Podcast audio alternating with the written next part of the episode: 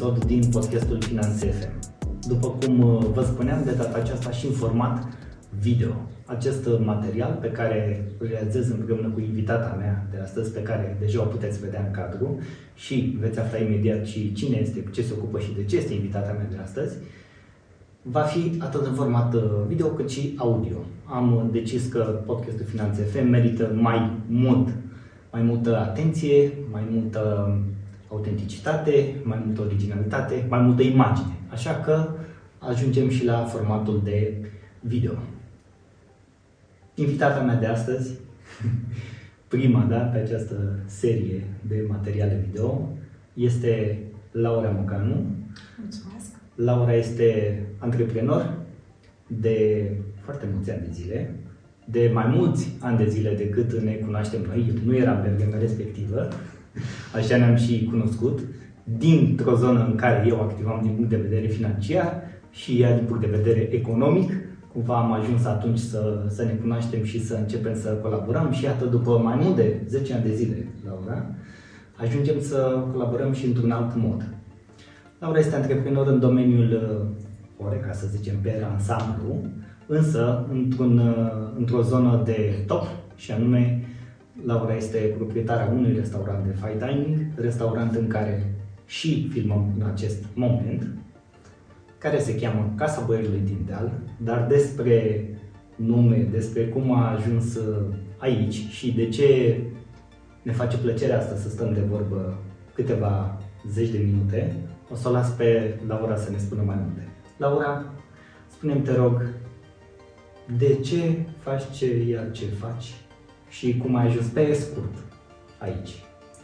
În primul rând, mulțumesc pentru invitație și nu numai că sunt prima din această serie, dar uh, și că ai încredere în proiectul meu și din toate punctele de vedere, nu numai financiar. Sunt uh, în acest domeniu Horeca, venită din alt domeniu, dintr-un domeniu economic, după cum bine ai spus mai devreme. Este un domeniu care mi-a făcut plăcere să-l cunosc, pe care l-am studiat și l-am învățat și am ajuns în momentul acesta să dețin împreună cu familia acest minunat restaurant, Casa Băiului din Deal, și să încercăm să oferim publicului alt gen de experiență culinară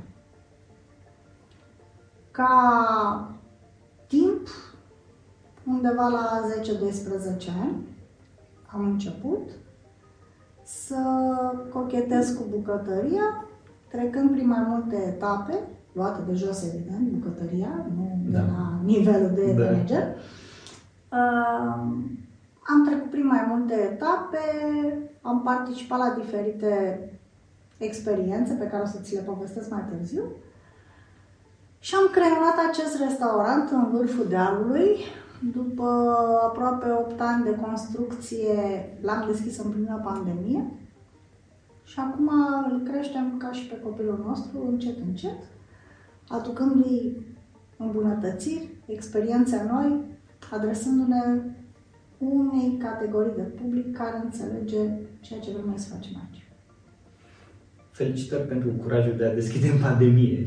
Mulțumim. E dificil după mulți ani de uh, schițe, de proiecte, de construcție, de tot felul de investiții pe care deja le faci să deschizi într-un an atât de provocator. Iată, deja au trecut trei ani de zile de atunci. Aproape trei, da. Nu? Da. În perioada asta putem spune că sunt trei ani de zile de atunci și ești deja într-o evoluție din anumite puncte de vedere chiar accelerat în sectorul ăsta. Ce te-a determinat să investești în continuare atât în tine cât și în uh, business, mai ales că este un uh, domeniu foarte nișat? Tocmai pentru că este un domeniu nișat, are nevoie de investiție, atât în oameni, cât și în infrastructură. Uh, omul când vine într-un restaurant de nișă, cum este restaurantul nostru, nu pot să spun că este un restaurant de fine dining, mai avem foarte mult până acolo, dar este un restaurant de nișă. Vrea să aibă o experiență de la intrare și până la ieșire. Asta înseamnă că tot timpul clientul trebuie să găsească ceva nou în restaurantul pe care îl frecventează, nu numai din punct de vedere al meniului, ci și din punct de vedere al ambientului. Uh, din punct de vedere al uh, oamenilor care lucrează aici, avem nevoie și eu și ei tot timpul de cunoaștere, de învățămintele pe care le putem primi de la alții care au făcut lucrurile astea înaintea noastră. Nu inventăm noi roata și nu o să inventăm niciodată. Însă putem să creionăm pe marginea ei, să ieșim puțin din tipare și să ne dezvoltăm într-o anumită direcție pe care noi o urmărim. Repet, nu suntem un restaurant încă de fine dining. Încă. Încă. În primul și în primul rând trebuie să ne cultivăm și noi ca gazde, dar și oaspeții noștri. Ehm, doar împreună putem să creștem și să ajungem acolo unde ne dorim. Mm, cred că clienții care ne-au trecut pragul până în momentul ăsta s-au obișnuit cu stilul nostru de mâncare, s-au obișnuit cu stilul nostru de ospitalitate. Au revenit foarte mulți, foarte, foarte mulți revin și atunci îți dai seama că ești pe gustul oamenilor sau uh, își aduc prieteni care se pliază ca și ei pe aceleași gusturi. Așa este. Oamenii pe care eu îi consider colegii mei care lucrăm cu tot, noi toți lucrăm în acest restaurant, niciunul dintre noi nu este mai sus sau mai jos decât celălalt, beneficiază de o investiție continuă în școlarizare. Nu neapărat că se duc la școală, dar mergem împreună și vizităm diferite restaurante, atât din țară cât și din străinătate, care ne pot dezvolta și pe noi. Vedem nu numai procedee noi de, mânca, de a pregăti mâncare, vedem calitatea serviciilor, vedem uh, interacțiunea umană între așa zisul ospătar al nostru uh-huh. și client. Ospătarul este poate prima imagine pe care clientul și-o face despre restaurant. Adevărat. Și atunci el trebuie să susțină ceea ce îi trimite bucătăria. Să susțină imaginea de ansamblu a, a imobilului, a clădirii, a poveștii noastre. Și el va fi cel care va inter- interacționa cu clientul de la început până la sfârșit. De aceea cred că cel mai mult trebuie investit în oameni. 100%. Da. Am văzut, uh, am văzut asta și ai zis foarte bine. Mm, de multe ori nu ne dăm seama de, indiferent de afacere, nu doar da. aceasta despre, despre care vorbim acum. Nu ne dăm seama că omul când ajunge și interacționează cu afacere, fie că prima oară ajunge în mediul offline, da? ajunge aici în locație, fie că ajunge în mediul online, întotdeauna este o, ceea ce se cheamă în romgleză, customer journey, călătoria clientului, da? Adică ce face clientul din momentul în care interacționează prima oară cu brandul tău și până ajunge să îți devină client sau nu, sau să revină.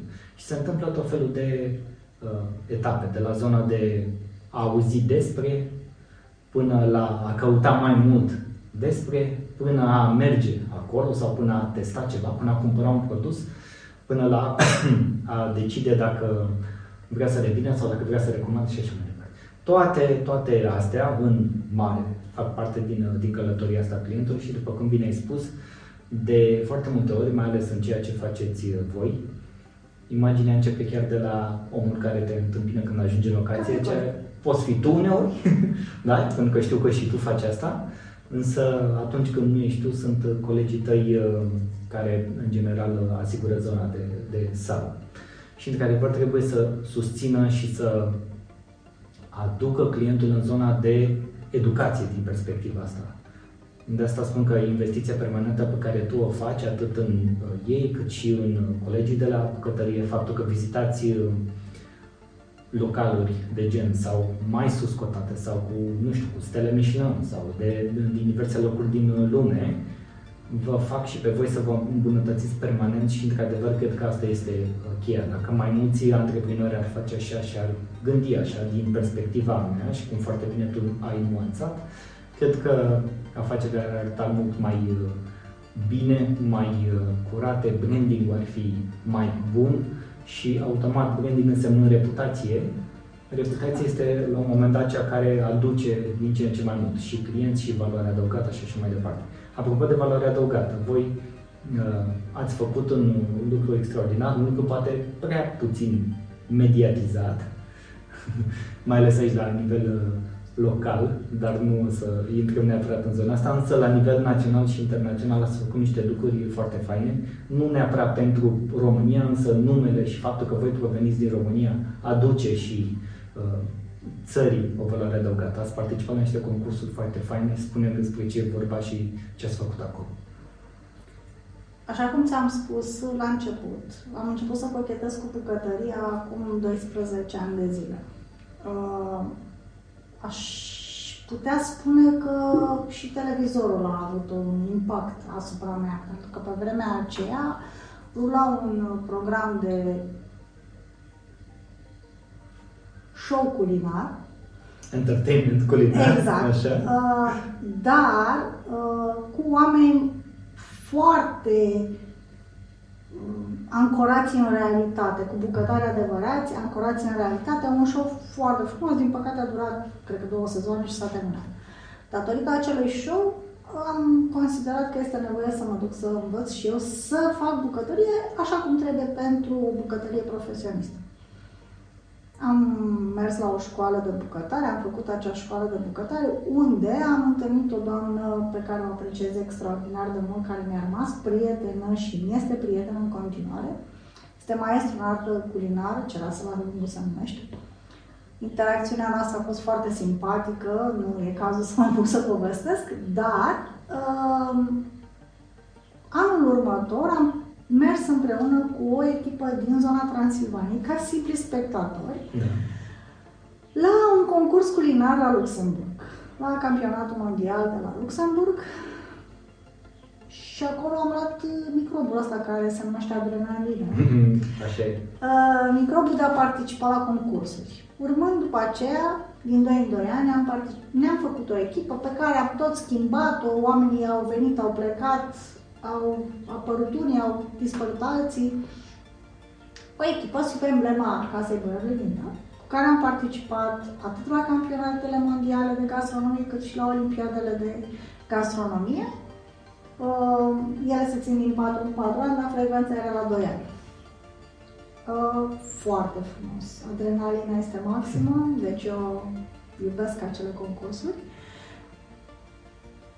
A scris România acum. Singura echipă din România. Uh, au mai fost pe parcurs echipe, au mai participat și alții. Am avut la un moment dat și echipă națională și de juniori. Au fost și alte echipe din uh, regionale, că noi am fost ca o echipă regională. Regional, da. uh, odată am fost singuri. Depinde cum, s-a, cum a fost conjunctura. O participare de genul acesta implică, în afară de foarte mulți bani, o logistică foarte bună și o pregătire îndelungată. Când oamenii vin din domeniul Horeca, unde acolo câștigă bani, acolo mănâncă, de acolo mănâncă, nu își pot permite acel tip de pregătire. Uh-huh. Minunatul nostru stat român, îmi pare rău că spun lucrul ăsta, dar ăsta este adevărul, nu susține ieșirea din activitate a acestor oameni pentru pregătirea pentru aceste concursuri. Este păcat pentru că, până la urmă, pe spatele nostru scria România. Că mhm. scria Casa Boile din Deal, dar scria România. Pe noi când ne întreba lumea pe stradă, umblând, îmbrăcați în haine de bucătari cu gecile pe care scria România, de unde sunteți? Din România. Da, România. N-a spus niciunul, de la Buzău, de la Oradea, de la Galați, de unde eram. Nu, România. Uh, ne-am întors cu medalii, multe medalii, Ne-am întors cu prieteni, ne-am întors cu învățăminte și cu învățături, că este o diferență între ele, experiențe frumoase și dorința asta de a oferi și clienților noștri măcar o bucățică din ceea ce am putut să oferim străinilor. Mm, pe plan local, mm, nici n-am targetat această laudă a echipei, cu toate că membrii ai echipei care fac parte din alte zone ale țării au fost atât de uh, slăviți, lăudați, lăudați uh, și apreciați pentru efortul pe care l-au depus. Informațiile se află, mai mult sau mai puțin. Evident. Uh, după cum bine știi, până acum ceva timp, toate informațiile care erau despre această locație, despre acest business, erau uh, printr-o creștere organică, din gură în gură, ceea ce a fost o chestie foarte corectă și Da, foarte... adevărat. Este cea mai veche și cea mai bună reclamă din lume, până la urmă. Exact. Și de ceva timp am, suntem și noi pe mediile de socializare datorită ție. Pot spune că oamenii, în momentul în care ne-au găsit pe mediile de socializare, au început să caute despre noi și atunci au aflat și despre concursuri, și despre medalii, și despre ceea ce facem efectiv. Adevărat. Felicitări încă o dată pentru uh, realizările acestea. Nu sunt uh, mici deloc.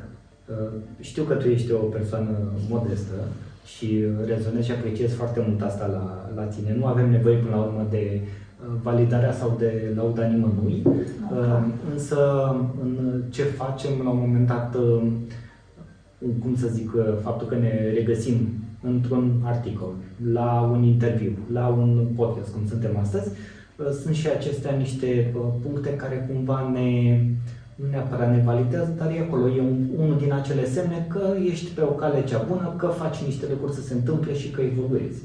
Și lucrurile astea sunt uh, de la Sau sine. că lucrurile pe care tu le-ai făcut contează și pentru alții. Exact. Am vorbit de, am vorbit de uh, și ai spus și tu de uh, clienți și am vorbit și de fine dining și faptul că încă nu te consideri neapărat un restaurant adevărat în uh, pur 100% de fine dining. Ce se întâmplă pe piața asta în România și cine sunt clienții, oamenii care ajung la voi sau în alte localuri de gen, din ceea ce știi tu? Din ceea ce am văzut la mine în restaurant sau în alte restaurante din România, pe care le-am frecventat, le cunosc, sunt prietenii mei, ne jucăm în aceeași ligă, Da. mai mult sau mai puțin. Da. Uh, clienții se împart în două. Sunt clienți care vin pentru prima dată pentru că au aflat de acest fine dining și vor să încerce, dar care nu rezonează cu el. Mhm. Pentru că noi românii suntem un popor obișnuit să mâncăm foarte mult. Așa este. Mă scuz, suntem obișnuiți să mâncăm foarte mult în farfurie. Mhm. Pentru că ne-am învățat să punem mult în farfurie, nu contează dacă terminăm sau nu mâncarea din farfurie, dar a fost farfuria bogată. Fine dining nu înseamnă neapărat porție mică, mâncare puțină. Fine dining înseamnă o experiență în care un client mm, primește un meniu cu 4-5 feluri de mâncare, porții foarte mici, Da. dar gândită caloric, nutrițional foarte corect. Mhm. Un om nu trebuie să-și umple burta până când nu mai se poate ridica de la masă. Un om trebuie să aibă experiența mâncării, mai ales când vine într-un restaurant. Te oprești într-un restaurant din două motive. Îți este foame Da. sau vrei să ai o experiență. Uh, de aceea și noi, ca restaurante, suntem împărțite în restaurante care servesc oamenii de foame Corect. și restaurante care încearcă, încearcă, repet, să ofere clientului o experiență completă.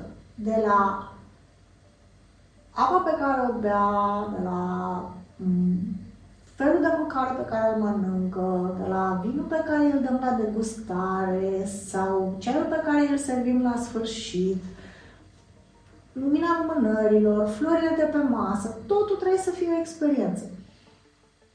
El poate că în prima senzație nu va fi sătul, dar nici nu va fi uh, plin Mhm. că, cu mâncare. Va fi plin cu o experiență pe care a trăit-o în restaurantul respectiv. Clar nu va pleca de la mine să mănânce într-un fast food. Clar. Pentru că el a venit să mănânce niște produse pe care poate acasă nu le pregătește. Așa e.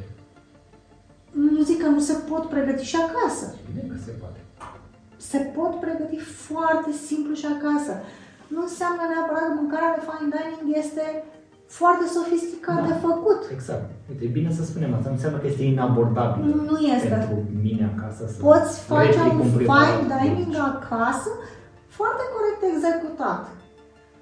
Fine dining înseamnă materie primă de calitate, lucrată într-un anumit fel, nu neapărat foarte complicat.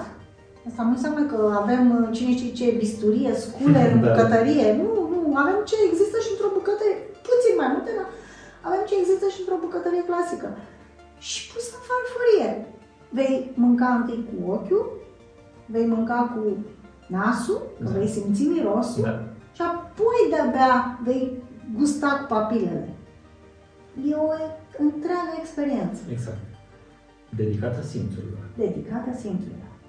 Cel de-al doilea tip de client este acest tip de client care înțelege experiența, care și-o dorește, care și-o permite și care o repetă. Noi schimbăm, nu vorbesc numai de noi, în toate restaurantele care tind spre fine dining pe, sau spre altceva, schimbă meniurile în funcție de produsele proaspete care se găsesc, în fu- în funcție de produsele sezoniere.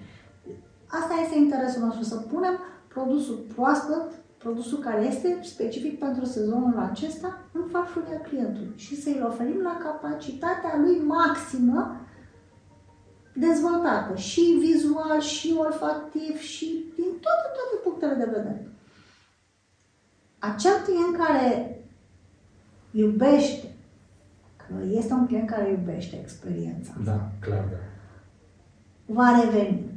Avem clienți de când am deschis restaurantul, din august 2020, care știu când schimbăm meniuri, care ne urmăresc când schimbăm meniuri, care vin și savurează fiecare produs de la noi din meniu. De câte ori este nevoie până îl termină și pe urmă când schimbați meniul. Dar ce faceți? Dar cum a fost la Luxemburg? Dar cu ce ați venit de acolo?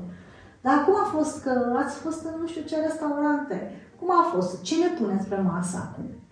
Sunt oameni care iubesc mâncarea pentru că iubesc experiența asta. Aceștia sunt clienții pe care orice restaurant și dorește. Așa e. Ideea este că, cum o văd eu, din ce mi-ai uh, detaliat acum, este că oricine, să zicem, sau nu să zicem, nu neapărat oricine, să că nu e chiar, oricine care își permite și își dorește, este binevenit să treacă din prima categorie în a doua. Clar. Pentru că dacă te duci acum într-un restaurant uh, și mai, mai e și un mit aici legat că și ai spus foarte bine, uh, este un mit legat și de prețuri. Da. Pentru că multă lume zice, băi, e scump. Mă, mă duc acolo, vorba aia pe românește, mă rupe la, la buzunar. Nu este adevărat. Dacă mergem acum într-un restaurant normal, uzual în care vrei să servești astăzi o mâncare, nu mă refer la genul, nu coborâm la fast food direct sau Ok, un restaurant clasic clasic, normal în care da. te duci astăzi. Sunt foarte cu bune, foarte bune. inflație, cu costurile materiei prime de bază, cu absolut tot ce, costul cu personalul, costul cu uh, taxele, cu utilitățile, da? În restaurant consum, gaze, curent, foarte mult, Da. Da? Cu menținerea personalului, cu altă problemă, personalul din moment, dar nu intrăm acum în detalii. M-am uitat uh, și mă uit și eu la rândul meu și evident că ai tendința să compari la un moment dat. Și te uiți și vezi că o porție banală de paste, da? fără nu știu ce chestii speciale, dacă îi mai îi se aruncă acolo un crevete 2, deja este 50-60 de lei. Ceea ce nu este bă, deloc puțin în ziua de astăzi, da? Cu 50-60 de lei poți să te duci, nu știu, la uh, piață, să-ți iei paste de la de 10 lei dintr-un supermarket Da. și să-ți faci acasă, da? Um, Ideea este că aceste prețuri uh, sunt cumva și în, în zona voastră sau dacă sunt, nu sunt neapărat cu mult mai mari. Ok, există anumite preparate care, în funcție de mod de preparare, de tipul de carne aleasă, de tip de uh, modul în care sunt uh, preparate și gătite anumite elemente și arta voastră culinară pe care o exersați și o prezentați în farfurie face ca prețul pe ansamblu și experiența în sine să ducă prețul la un anumit nivel, dar plătești experiența, nu în sine mâncarea. Aici este, văd o mare confuzie. Ce, de ce să mă duc să dau pe o porție de 100 de grame de pă, paste la un restaurant uh, fine dining, da? să zicem, să dau uh, 60, 60 de lei, 70 de lei, versus mă duc și știu cum pune frate și am farfuria plină. Exact despre lucrurile astea sunt uh, diferențele. Poate că pastele sunt făcute în casă de la zero. Corect. Poate că creveții sunt de un anumit tip, da? Din, sau peștele este un anumit pește pe care nu îl găsești în niciun restaurant clasic, pentru că este un uh, lot foarte mic care este făcut special pentru, sau adus special pentru tine. Sau modul în care este preparat o anumită bucată de carne provine de la, nu știu unde, din uh, Argentina, habar n-am, dacă mi-a venit în minte acum. nu contează. Da, nu contează. Ideea este că m, oamenii, ai dreptate, au, confundă ideea de fine dining cu ideea de scump și foarte scump. Ceea ce nu este adevărat. Da, suntem mai sus ca preț. Pentru că, în primul rând, etapele de pregătire a unui fel de mâncare diferă față de un restaurant clasic. Sunt extraordinar de bune produsele și la un restaurant clasic. Sunt restaurante și în zona noastră pe care uh, le apreciem extraordinar de mult pentru produsele standardizate pe care le fac și le fac foarte bine. Adică nu, nu o să pot să compar niciodată ce să zic, Babicu, da? Da. Cu... Na, n-am cu ce să compar la mine, dar Ce să sunt, uh, sunt nișe separate. Exact. Sunt direcții separate. Oamenii, când merg într-un loc, trebuie să știe exact la ce să se aștepte. Că acolo mănâncă cea mai bună ciorbă, că acolo mănâncă cei mai buni mici. Și noi mâncăm și ciorbă, și mici, și barbic, și de toate. E normal, gustul se dezvoltă. Papilele au nevoie de această metodă de învățare. Noi nu ne naștem cu papilele gustative uh, învățate. Le învățăm noi ce trebuie să primească. Da. Clar, ale mele au o anumită sensibilitate la anumite produse, ale tale au altă sensibilitate. Siguranță. Și atunci oamenii trebuie să înțeleagă că în momentul în care ne-au trecut pragul, îi așteaptă o experiență. Clar, mai scumpă decât în alt restaurant clasic. Dar nu trebuie să vii în fiecare zi. Exact. Nu trebuie să uh, epatezi că vrei tot meniul odată. Trebuie să te bucuri că ai mâncat, știu eu, tot meniul de degustare sau că ai mâncat doar în antreu sau că ai mâncat doar un fel principal sau doar un desert, te bucuri de ceea ce ai mâncat și îl simți ca coadă. Uh, clienții noștri s-au învățat și eu trebuie să, să le mulțumesc lor că datorită lor și noi putem să ne dezvoltăm. În momentul în care vezi că clientul tău s-a învățat cu o anumită categorie de mâncare, poți trece la nivelul următor. De aceea ți-am și spus că nu suntem încă un restaurant de fine dining. Un restaurant de fine dining are un meniu fix, care are șapte feluri sau cinci feluri și ăla e. Nu înțelegi tu. Uh-huh. Nu. Bucătarul, șef bucătar, a ales ceea ce vrei mânca tu. Tu poți să te potrivești sau poți să nu te potrivești. Da, exact. Sunt restaurante foarte bune pe care noi le-am vizitat cu stele Michelin care nici nu știi ce-ți spune în farfurie. Uh-huh. Primești uh, meniul după ce ai mâncat. Vine, bineînțeles, ospătarul și îți prezintă fiecare fel de mâncare. Cum încercăm și noi să facem aici. Îi explic clientului ce mănâncă, uh-huh. ce are în farfurie, să înțeleagă. Da.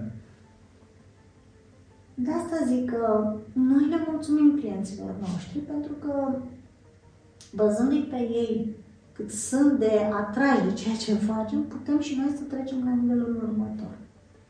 Că am vorbit de scump de asta, de ne-am dus cu gândul la, la bani și suntem la un podcast în care vorbim și despre bani. Cât de, cât de provocator e din punct de vedere financiar să deții și să dezvolți o astfel de afacere? Foarte provocator. Uh, trebuie tot timpul să investești. Recunosc că fără a da nume, dar fără suportul împrumuturilor pe care le-am primit de la bănci, nu am fi reușit să facem lucrul ăsta. Bine, nici nu ne-am dorit să distrugem o firmă pentru a face alta, mm-hmm. că nu este un lucru corect din punct de vedere financiar. Uh, Asta nu este un lucru rău. Nu adică este un lucru rău. instituțiile de gen asta fac până Trebuie exact. să sprijine oamenii care vor să-și dezvolte afacerea. Da. Da, ideea este că noi, uh, ca oameni care încercăm să facem ceva în această țară și în acest domeniu, trebuie să avem răbdare. Multă răbdare și trebuie să putem să ducem această răbdare din punct de vedere financiar. Ai spus bine când ai spus că totul a explodat. Absolut, totul a explodat din punct de vedere al cheltuielilor. Începând cu cheltuielile de aprovizionare, cu cheltuielile de întreținere, curent, gaze și terminăm cu forța de muncă. În momentul în care îți dorești un produs pe masă de top, trebuie să fii dispus să plătești pentru produsul ăsta. Noi lucrăm cu și cu furnizori mari, dar și cu furnizori mici, care automat au niște costuri mai mari decât un furnizor gen lanț. Da. Ai zis carne de Argentina. Nu, lucrăm cu porumbel de Argeș. Da? Da. Uh, lucrăm cu brânză de Messendorf. Sunt niște furnizori foarte mici, uh-huh. care automat au cantități limitate de produs. Clar. Care automat au un cost foarte mare pentru a-l produce. Dar este un produs foarte bun și la noi în țară se fac foarte multe lucruri foarte bune. Știm. Partea cu curentul și cu gazele nu, nu ne aparține. Nu ne aparține. Nu sunt controlul nostru. Nu sunt controlul nostru. Partea cu forța de muncă, din punctul meu de vedere, este un must to do. În forța de muncă, nu, și nu mă refer neapărat la salariu. Deci nu la salariu fix și la dările la asta. Nu mă refer la lucrul ăsta. În forța de muncă trebuie să investești continuu. Așa cum ți-am spus, că ne-am dus la un concurs, că ne-am dus să studiem un restaurant, că ne-am dus să vizităm nu știu ce, că ne vrem, ne dorim să mergem la furnizori să-i vizităm. Este un cost. Pe care noi trebuie să-l susținem. Pentru că nu totul se rezumă la bani. Nici eu, nici tu nu ne mulțumim doar că am încasat X zerouri. Corect. Nu. Așa cum vii la un restaurant să ai acea experiență și pe altă parte vrei să ai o experiență și se îmbunătățește viața ta din punct de vedere al calității ei și prin experiențele pe care eu mă chinui să le ofer. Mhm. Financiar, momentan facem față. și sperăm să facem față și de aici înainte. Ca sume, n-are rost să discutăm. Nu discutăm sume că până la urmă nu ăsta este uh, scopul, să zicem așa, să discutăm strict pe, pe zero. Este foarte important că faceți față și că reușești să gestionezi toate, toate aspectele astea. Pe de altă parte este un semn bun, înseamnă că din perspectiva asta au început să vină din ce în ce mai mulți clienți. E important și Da. volumul. Da. Cred că trebuie să spunem oamenilor că Suntem aici nu este în un restaurant de creștere. 300 de locuri, da? Este un uh, loc unde uh, încap, să zicem așa, mai puțini oameni sau evenimentele pe care le organizezi aici, la fel, sunt cu mai puțini oameni și automat uh, rulajul nu este același ca într-un restaurant uh, clasic. Deci uh, depinzi din punctul ăsta de vedere al, să zicem, cu creșterea numărului de, de clienți. La fel, nu ești deschis zilnic, da? Nu, suntem de joi până în duminică deschiși, adică de la ora 12 noi, noi servim de la prânz, nu avem o zi întreagă de service. Servim prânzul și cina. Nu sunt încă diferențiate, atenție, deci încă nu există acea diferențiere ca un restaurant de fine dining care are prânz, pauză, cină Da. lucruri diferite. Uh, Suntem doar de joi până în duminică, sunt foarte puține zile. Ne adresăm foarte mult unui public care face un efort să ajungă la noi, pentru că nu suntem nici în oraș, nu suntem nici aproape de București, Păi, hai, cât sunt? 90 de kilometri, cât sunt? am 100 de kilometri sunt până la București, așteptăm autostrada. O să vină curând, să sperăm. Uh, Da, dar uh, cei din București, clienții noștri din București, uh, au făcut, așa cum îți amintești, uh, eforturi ca să vină la anumite evenimente pe care noi le-am organizat nu în weekendul clasic, vineri, sâmbătă, duminică. Dar au făcut efortul și au venit. Dar trebuie să ne gândim că nu vin frecvent să facă lucrul ăsta. Vin în weekend, sâmbătă, duminica, sunt prezenți la noi la masă. Pe de altă parte, uh, nici prețurile noastre nu sunt extraordinar de ridicate, pentru că vrem să ne atragem oameni și să-i educăm din punct de vedere gastronomic. Și atunci nu o să pot niciodată să atrag pe cineva punându-i o farfurie de 500 de lei. Clar, Da? clar, da. Sau dacă ajunge acolo, omul se va întreba întotdeauna uh, pe ce am dat banii ăștia până la urmă. Clar. Deci, din punctul ăsta de vedere, oricum, cel mai important, clar, este educația. Sigur. Și este necesar ca tu, dar și ceilalți din uh, domeniu, cum bine știi și mai discutam cu altă dată, să educați piața. Pentru că este, este cumva încă la început. Din câte, din câte știu eu, în România nu este niciun restaurant cu stea Michelin, nu? Din câte știu. Ca idee, doar de Uh. punctat sau nu.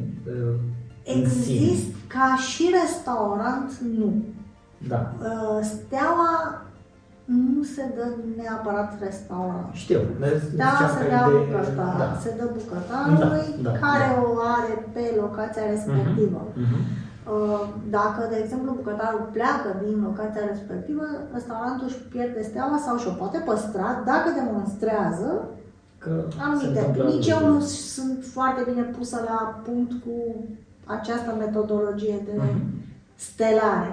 Da. Uh, a existat sau există încă un bucătar în Cluj care este venit cu stea Michelin și acolo a deschis un restaurant, nu mai știu situația actuală, Uh,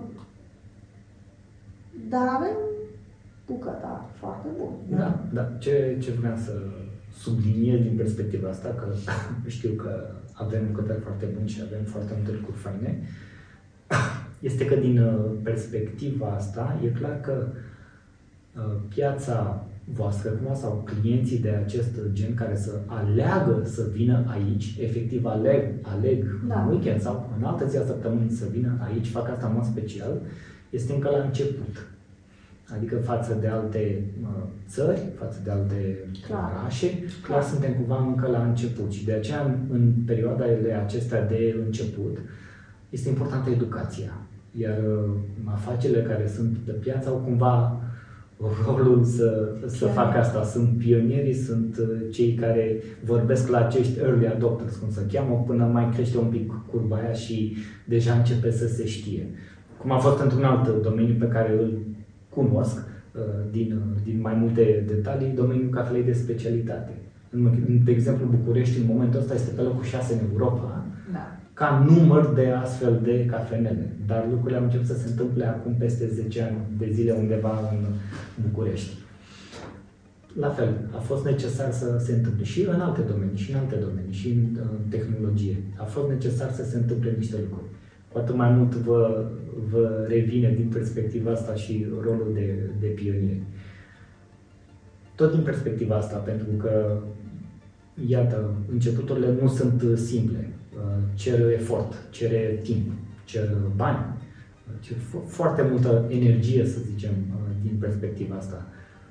Cum, cum te simți tu la nivel personal? Cum te-ai impactat să alegi calea asta și să faci în continuare aceste eforturi. Ce ce a schimbat la tine?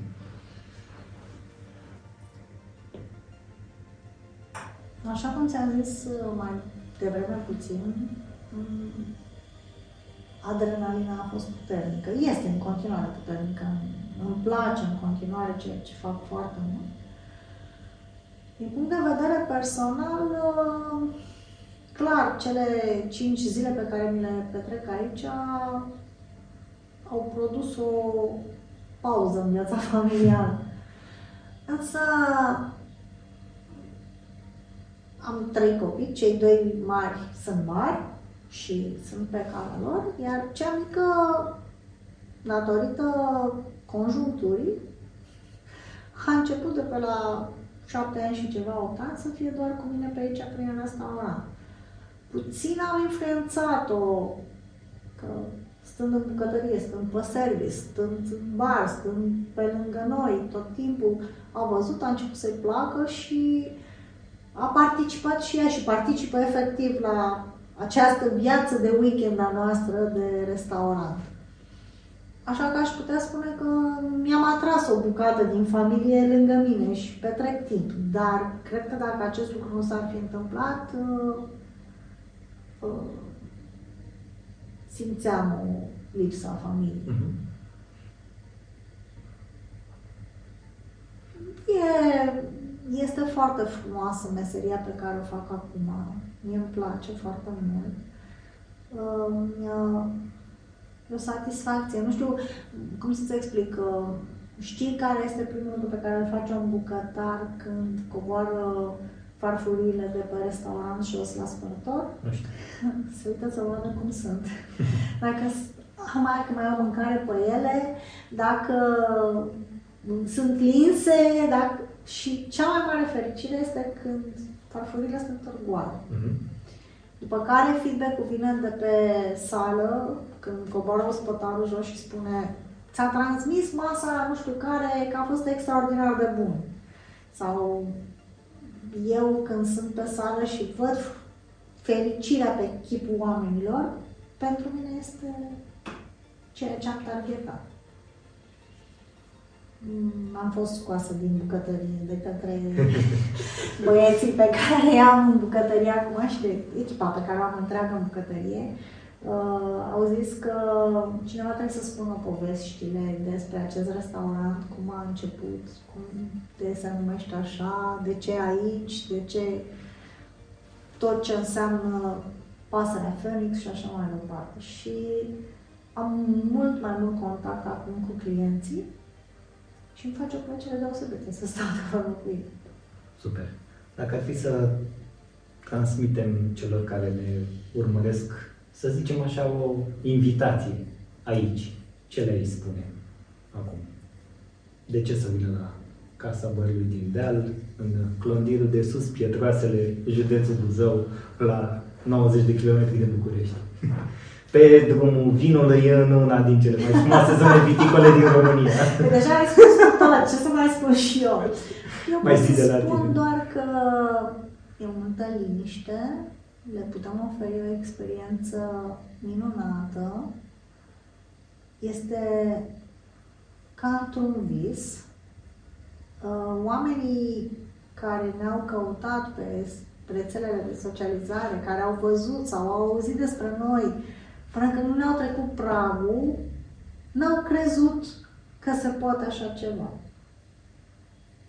Se poate. Se poate și în România așa ceva, se poate și la noi la clondirul de sus, pe drumul vinului, așa ceva. Mai sunt locuri în țară unde se poate așa ceva și sunt oameni care creează aceste experiențe și noi, cei care le creăm, le creăm pentru a vedea zâmbetul clienților, pentru a-i mulțumi și ei să fie fericiți că au petrecut o după amiază plăcută într-un loc nou sau vechi, depinde cum îl văd sau de câte ori vin la noi, dar tot o experiență frumoasă. Noi îi așteptăm cu brațele deschise, îi așteptăm cu căldură, cu mâncare bine pregătită, zicem noi, cu un vin bun Și cu alte și cu alte surprize. surprize pe care nici nu vrem să le spunem. Exact. Exact. Și le dăm foarte greu pe media. E mai bine să vezi cu ochii tăi. Corect. Eu vă transmit uh, să ieșiți din zona de confort, să încercați altceva, pentru că la un moment dat tindem să ne obișnuim cu ce avem, cu zonele din jurul orașului nostru. Nu vorbesc acum doar de București, dar și bucureștenii sunt, uh, nu vă spărați pe mine, sunt plafonați de multe ori. Știu un singur lucru spre DN1 și atât. Bă, Să știi că și-au nu este o, schimbat, nu este și-au o, schimbat nu este ochii, o da. critică ceea ce spun acum, doar că uh, s- devine o obișnuință. Știi? Uh, Mie îmi place că omul de București iese în weekend, pleacă Da, din clar. mediu, pleacă din oraș și vrea să uh, evadeze. Într-adevăr, preferința au început să se schimbe uh, în ultimii ani de zile. Poate că și, uh, să zicem, acea pandemie a avut și ea un rol bun din perspectiva asta, că a trimis oamenii în mai multe direcții, uh, pe unii pe acasă, pe alții să experimenteze uh, mai mult și ăsta e și îndemnul meu, să ieșim cât mai mult din zona de confort și să încercăm cât mai mult experiențe. Experiențe. Fie că vorbim de călătorit, fie că vorbim de mâncat, fie că vorbim de uh, vin, fie că vorbim de distracție împreună cu copiii sau alte lucruri de, de genul ăsta. Dar vreau să mulțumesc pentru uh, Și eu îți discuția mulțumesc. de astăzi. Cred că am atins câteva aspecte uh, foarte importante din zona antreprenorială și a minții de antreprenori pe care este necesar să ne exersăm celor care suntem în domeniu și care nu sunt, care nu au afacere, poate se simt inspirați să, să pornească, să vadă că nu trebuie neapărat la un moment dat, poți să, poți să faci o schimbare de macaz în viață radicală și să ajungi să faci total alte lucruri și să-ți urmezi pasiunile, să faci un vis să se împlinească așa cum și, și tu faci. Mulțumesc că ai